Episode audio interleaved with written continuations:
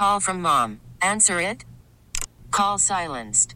Instacart knows nothing gets between you and the game. That's why they make ordering from your couch easy. Stock up today and get all your groceries for the week delivered in as fast as 30 minutes without missing a minute of the game. You have 47 new voicemails. Download the app to get free delivery on your first three orders while supplies last. Minimum $10 per order. Additional terms apply. Hi, this is Len Elmore, and you're listening to The Jake Brown Show. And welcome to the Jake Brown Show on radio.com, iTunes, and Spotify. You can follow us on Twitter at Jake Brown Radio and Jake Brown Show. Joining us now, you know, if you know, my brother went to Maryland. I'm a big Terps fan. Well, I was when he was there in the Grievous days, and I always liked that Juan Dixon team that won the championship, and a guy who had a successful run there an All American at Maryland, and now he's a Fox Sports college basketball analyst. Len Elmore joins the show right now. Len, uh, I know you're calling to your Terps and Minnesota tomorrow. How you doing, man? I'm doing well. Thanks for having me. And we had about 20 technical problems before this, so Len uh, needs a cup of coffee to try and deal with me right now because this these studios are uh, the the end is near. This is the final week, and finally we got it to work. Um, tr- I want to start with Trae Young because You've seen the ups of Trae Young. You've seen the downs of him. Last night, eight turnovers in the first half, uh, 12 total, the most in a game in Big 12 history. And he's got the highest turnover per game uh, margin at 5.2 in the last 10 seasons in Division 1. Uh, but he's shown us the signs that he can be the number one pick and he could drop 40 and make 10 threes. What is your outlook, Len, on Trae Young so far? Well, I mean, everybody wants to, you know, anoint the first uh, everybody wants to anoint the new it young man, and I would say that, you know, to me the jury is still out. We know he is a tremendous, tremendous offensive player. Uh, right now, there's a lot of reliance on him to carry the offensive load for Oklahoma, and that includes uh, running plays, executing, as well as scoring.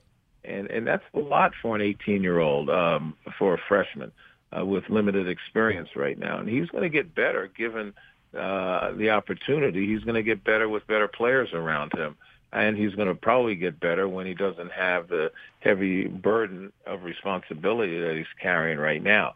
I think what Lon Kruger is trying to do is trying to give him his freedom, uh, something probably promised uh, Trae and his father when he signed to go to Oklahoma. But by the same token, you know, Lon, who is a, a pretty stellar guard in his day, is probably going to try to give him, impart to him some play discipline. And when I say play discipline, uh, to recognize there are other guys on the floor right now. You don't have to do it all by yourself. That you can move the ball, you can move without it. Um, you know, my my whole thing with point guards is, you know, you push the ball up the floor and explore the possibilities. Um, if you have an advantage opportunity, you take it. Uh, if not, then during the shot clock, you run your plays and get other people involved. And maybe if there's an opportunity for you, you take it.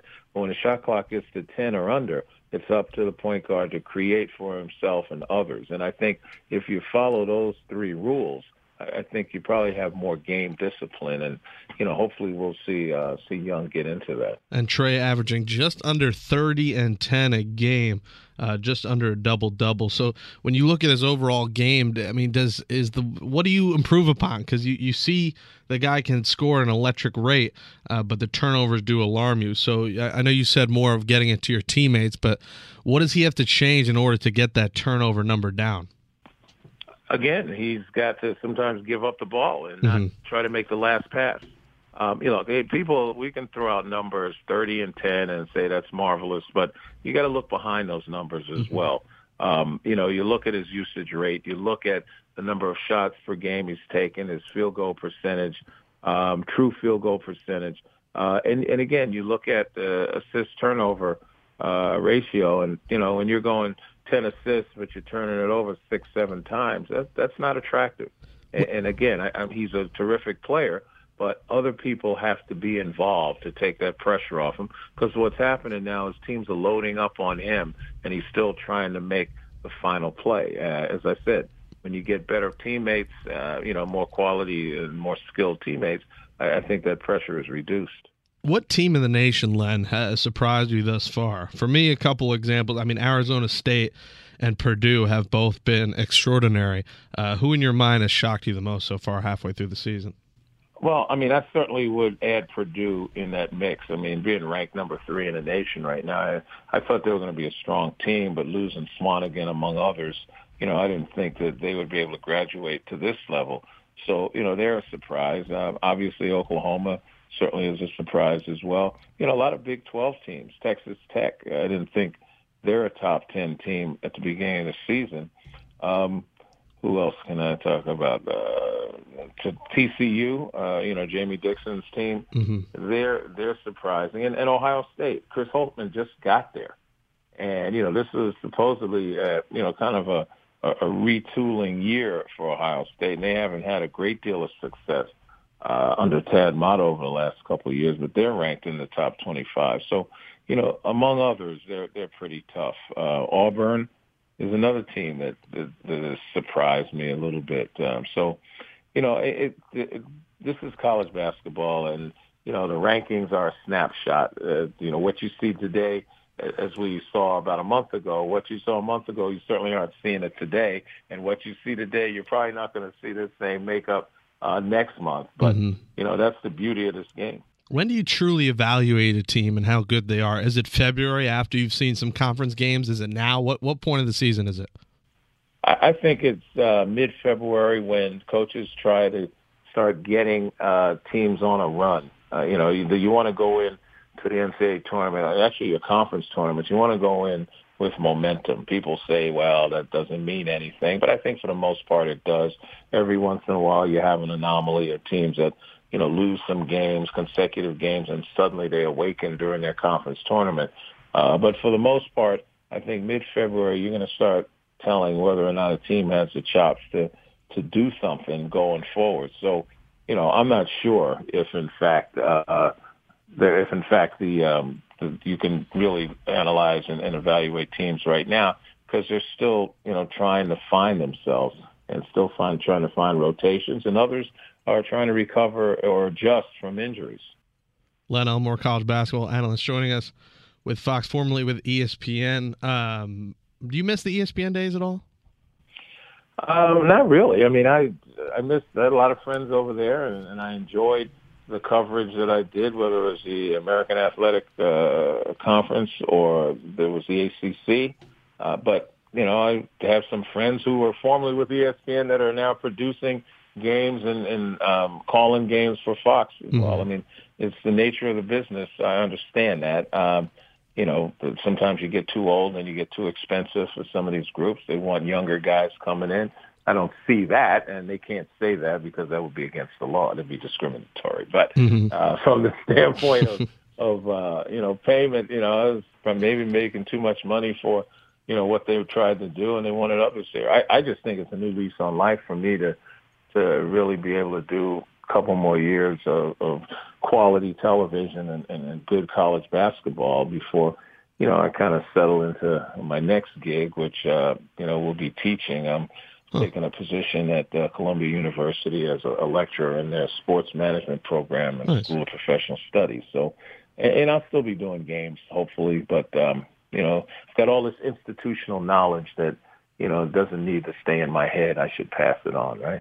exactly. Yeah, that's cool. And that you'll be in New York, uh, so we'll have to have you in sometime.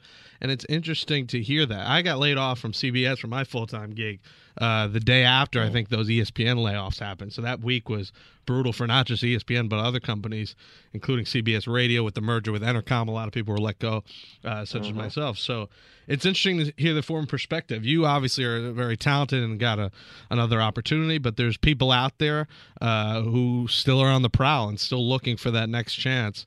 Uh, from ESPN. So it, it is intriguing how many people they cut, and then months later they did another huge layoff and to see where uh, where kind of the bricks fall for some of these people. Yeah, I mean the one thing we all have to understand that it is a business. It's a high level corporate business. Um, they're moved by the bottom line and nothing else. And you know, no matter how many friendships you make, no matter how many relationships that you develop that you think are quality relationships, your existence is really dictated by the bottom line. Len Elmore joining us on the Jake Brown Show. You are from New York City, correct? Yes, Um, I am. Born and raised. What what part of the city are you from? I was born in Brooklyn. Um, you know, lived in Bed Stuy, East New York for a while, and then um, when my father got a city job, we moved to Queens and, and had our own home. Um, you know, in uh, South Jamaica, Springfield Gardens area. South Side Jamaica, Queens. That's where everything goes down. Um, I knew you had a little Brooklyn in you. Uh, my mom is from Brooklyn, Sheepshead Bay Okay. part. Uh, so Bed Stuy. All right, B- Biggie's territory there in Bed Stuy. Um, late late '60s, early '70s. Who was the best baller in New York City? Who was running the game in Rucker Park? Oh man, Joe Hammond. Hmm. Joe Hammond and maybe Pee Wee Kirkland. They were in the late '60s, early '70s. Those two guys uh, kind of ruled the roost. You know, you heard about uh, helicopter knowings and Earl Manigault, but they were prior to that. Um, you know, Joe Hammond's one of those guys that had extraordinary basketball feel and sense, but you know, school wasn't for him. And at some point, you know, him being in his teens. Uh, you know, when they when in the Rucker, they would announce, "Say our school, Power Memorial, and this guy's from this." And they, you know, high school All Americans. You know, Joe Hammond would be called All Mount Morris Park, which is where the Hmm. Rucker was for a little while um, back in those days. And then in the unlimited, the pro side, Pee Wee Kirkland. You know, he was uh, he was the bad boy Walt Frazier. Hmm. You know, he somehow had his Rolls Royce and you know had his uh, his shark skin suits and and all of that the trappings. Um, the problem was, you know, he was making his money in a different way, and he'll be the one to admit it, and ultimately paid the price for it. Um, but uh, he could he could ball. There's no question about it. Those are some good days. Who like you reached the NBA level, had some success, was the best baller from the city? I mean, Kenny Anderson comes to mind, obviously from Queens. Um, but uh, do you have one name in particular who came out of the city who excelled in the NBA?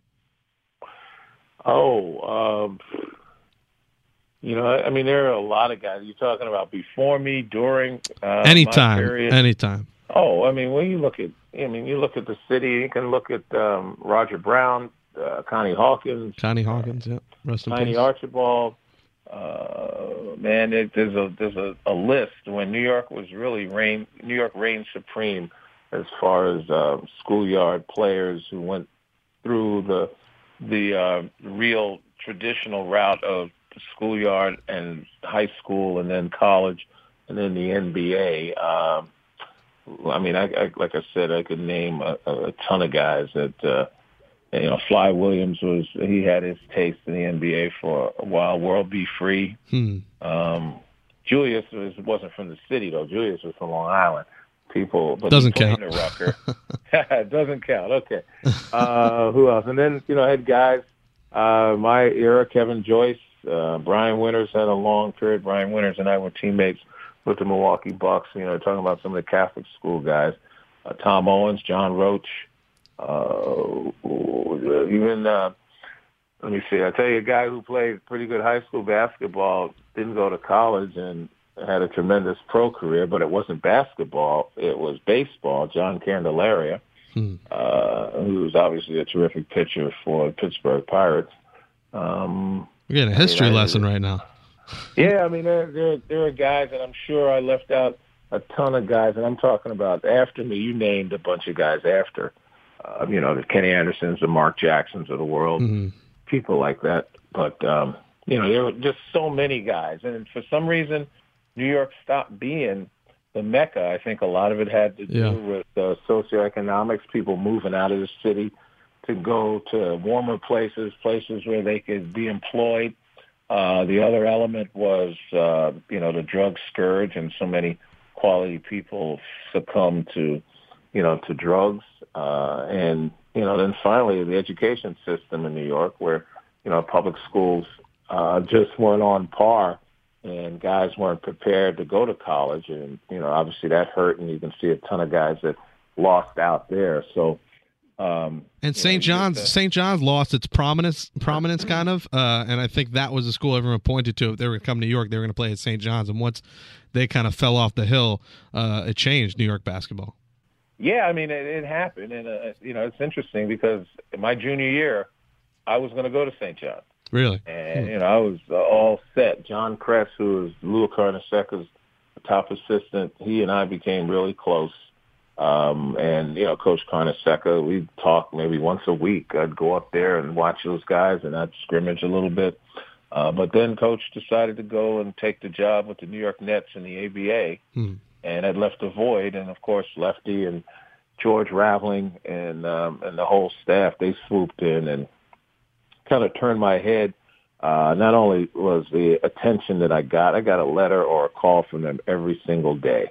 Hmm. Uh, I got uh, visits, and finally, when I went down to to Maryland and saw that campus, which was an idyllic campus, not too far from New York, certainly sandwiched between two big cities, even though it was in the South, you know, you couldn't help but say, you know, I want to go here. So, um, you know, St. John's, unfortunately, you know, they, they lost the momentum with me. And fortunately for me, Maryland was the best choice I could ever make. Yeah, and it turned out pretty darn well, uh, obviously, with the Terps. Um, what do you think of the Terps this year? They've been a little bit of up and down season, 14 and 6.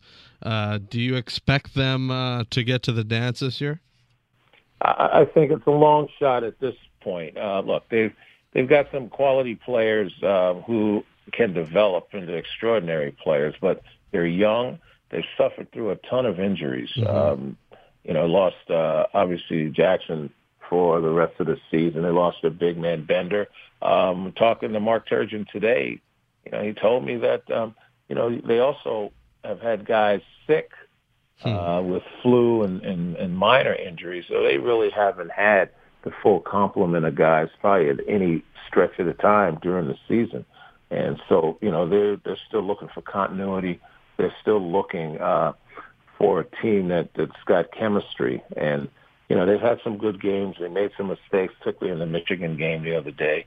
And Mark put some of it on himself because after they hit the shot, the go-ahead shot, that they celebrated too much and they didn't really listen to instructions, and the coach couldn't get their attention um, before they went back out on the floor. And ultimately, Michigan made them pay uh, 3.4 seconds. They wound up uh, getting a free throw and just pretty much at the buzzer almost. So, and then uh, two free throws were able to put them ahead. But that's really the problem with Maryland at this point in time. Uh, injuries to key guys, young, inexperienced, and, and the lack of, of full chemistry at this point. It's not to say that they can't recover uh, going forward, but it's kind of going to be an uphill battle, three and four right now in the Big Ten. Len Elmore joining us, former ABA and NBA big man and uh, former Terp and now Fox Sports college basketball analyst. I know you're going to go in a couple of minutes. Uh, JoJo White, uh, Celtics legend, passed away on Yeah, Tuesday. Uh, can you talk about memories you had with JoJo? Uh, first of all, he was a, a class guy on and off the court. Um, you know, really a, a great competitor, but just certainly a gentleman. And you know, I had the great fortune of being able to sit and talk with him periodically, um, not only during the time we played, but after this, after our careers were over. Um, both being members of the National Basketball Retired Players Association. At one point, I was chairman of the board and actually the executive director, and you know, had uh, exposure to JoJo from that standpoint. And, you know, he's just uh, another one of those great guys uh, from the old days, good people that, um, you know, we're just losing too soon. Um, last one for you. I, I hate to throw his uh, name in an interview, but LeVar Ball. I wanted to get your reaction to uh, him. s- Yeah, that. I mean, so, Lonzo's dad. Uh, I mean, he's more famous than Lonzo these days. Uh, d- what do you think about him sending his kids to Lithuania? Do you think that'll work out? Do you see them ever uh, getting to a major professional level somewhere at some point? Look, I, I hope for his sake that it does work out because his relationship with his kids will be poisoned otherwise. It's particularly, how do you take the youngest, a 16-year-old, out of school? Mm-hmm. First of all, you take him out of school and say you're going to homeschool him anyway. And now I, I, I I don't know how much schooling he's getting, homeschooling, whatever, playing over in Lithuania. None. Yeah. You know, and then that that's the bottom line. He, he literally has taken uh, an education opportunity away from that young man and his other son as well. And I wish he, you know, he put the pressure on uh, Lonzo, but Lonzo I think is going to be all right. Uh, matter of fact, it might be the best thing that ever happened to Lonzo with his father on the other side of the world. um, but but in the end, you know, that's that's the problem. I mean, it's, this is all about him. Uh, the selfishness is unparalleled uh, with regard to you know what this is all about. He's made it about himself and not about his kids. And yes, he he cloaks it in the guise of you know I'm trying to help my sons and everybody, but every single day he opens his mouth is self promotion and you know it's really not doing anybody any good. And you know I think that going to Lithuania was just trying to salvage uh, a mess up created by him, and, and in the long run, uh, you know it's hopefully, I think, I hope it's going to work out for his guys. Because if it's not, then I think that poison relationship between the son and father is going to emerge, and that's something nobody wishes on anyone. Yeah, Len, I agree 100%. And I kind of hate myself for it, but I do watch the Ball in the Family show on Facebook. Uh, just because, I don't know, it's captivating. I don't know why. Because uh, I guess there's the emotional side of it with his wife battling through a stroke and uh, speaking with the yeah. family. There's parts of it I like, and I, I kind of want to punch myself in the face for the continuing to watch it every week. Uh, but it's yeah, a, it's amazing. people are watching Kardashians the same thing. So, oh my! I'll never succumb to that level. Never. Uh, Len Elmore, appreciate you coming on, man. Sorry about the uh, technical issues. Uh, glad no we could problem. have you.